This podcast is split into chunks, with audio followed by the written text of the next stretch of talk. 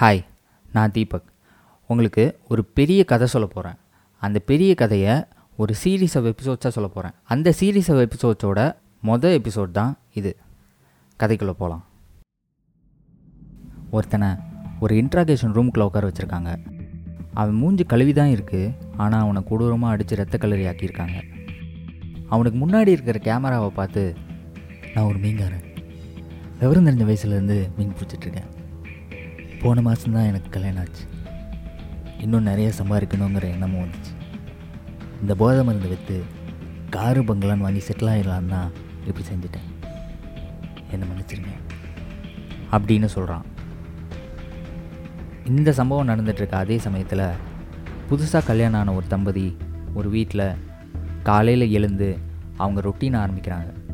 Wife பால் எடுத்துகிட்டு tea போட ஆரம்பிக்கிறா.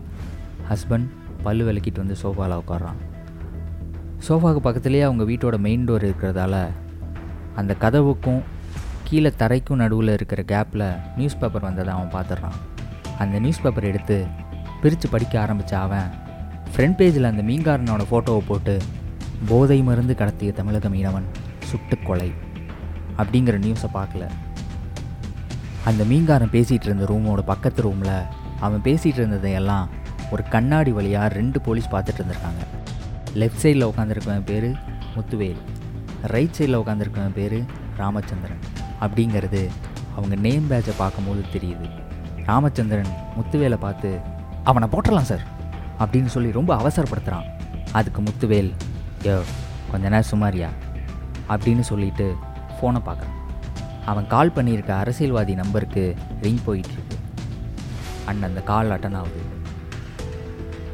அங்கே அந்த அரசியல்வாதி முன்னாடி ஒரு பேக்கில் போதை மருந்தும் ரெண்டு மூணு துப்பாக்கியும் இருக்குது அந்த அரசியல்வாதி அவனோட கையால் கூப்பிட்டு அவன் கையில் அந்த பேக்கை கொடுத்து சொன்னதெல்லாம் ஞாபகம் இருக்குல்ல போய் கொடுத்துரு அப்படின்னு சொல்கிறான் அப்போது அந்த அரசியல்வாதிக்கு முத்துவேல் கிட்ட இருந்து கால் வருது. அட்டன் பண்ணி காதில் வைக்கிறான். ஐயா அவங்ககிட்ட வாக்குமூலம் வாங்கிட்டேன்.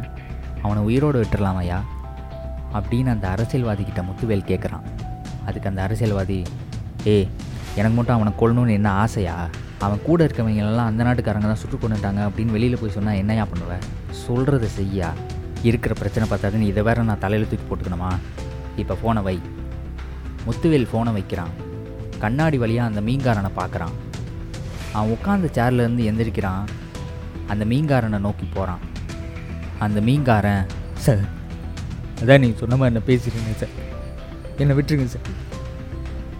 அப்படின்னு கதறுற அதே நேரத்தில் அந்த போலீஸ் அவனை கொன்று அவனோட உயிர் போகுது. நியூஸ் பேப்பரை படிச்சுட்டு சோஃபாவில் உட்காந்த அந்த ஹஸ்பண்ட் ரிமோட் எடுத்து டிவி ஆன் பண்ணுறான் அதில் நேற்று இரவு ஆறு கிலோ போதை மருந்தை ஒரு தமிழக மீனவனிடமிருந்து கைப்பற்ற முயன்றபோது நடந்த துப்பாக்கிச் சூட்டில் குற்றவாளியாகிய அந்த மீனவன் காவல்துறையால் சுட்டுக் கொல்லப்பட்டான். ஒரு மீனவனிடம் துப்பாக்கிகள் இருந்தது குறிப்பிடத்தக்கது. இத்துடன் செய்திகள் முடிவடைந்தன. அப்படின்னு சொல்லி முடிக்கும்போது அந்த ஹஸ்பண்டுக்கு ஒரு கால் வருது. அதில் அவங்க மாமா பேசுகிறாங்க அப்பா தற்கொலை பண்ணிக்கிட்டார் கதிரு? அப்படின்னு அவர் சொல்கிறாரு பொய் அப்படிங்கிற இந்த எபிசோட் இதோட முடியுது. நெக்ஸ்ட் எபிசோடை நீங்கள் மிஸ் பண்ணாமல் பார்க்கணுன்னா இந்த சேனலை ஃபாலோ பண்ணுங்கள் நெக்ஸ்ட் பாட்காஸ்ட்டில் இந்த கதையோட கண்டினியூஷனை கேளுங்கள்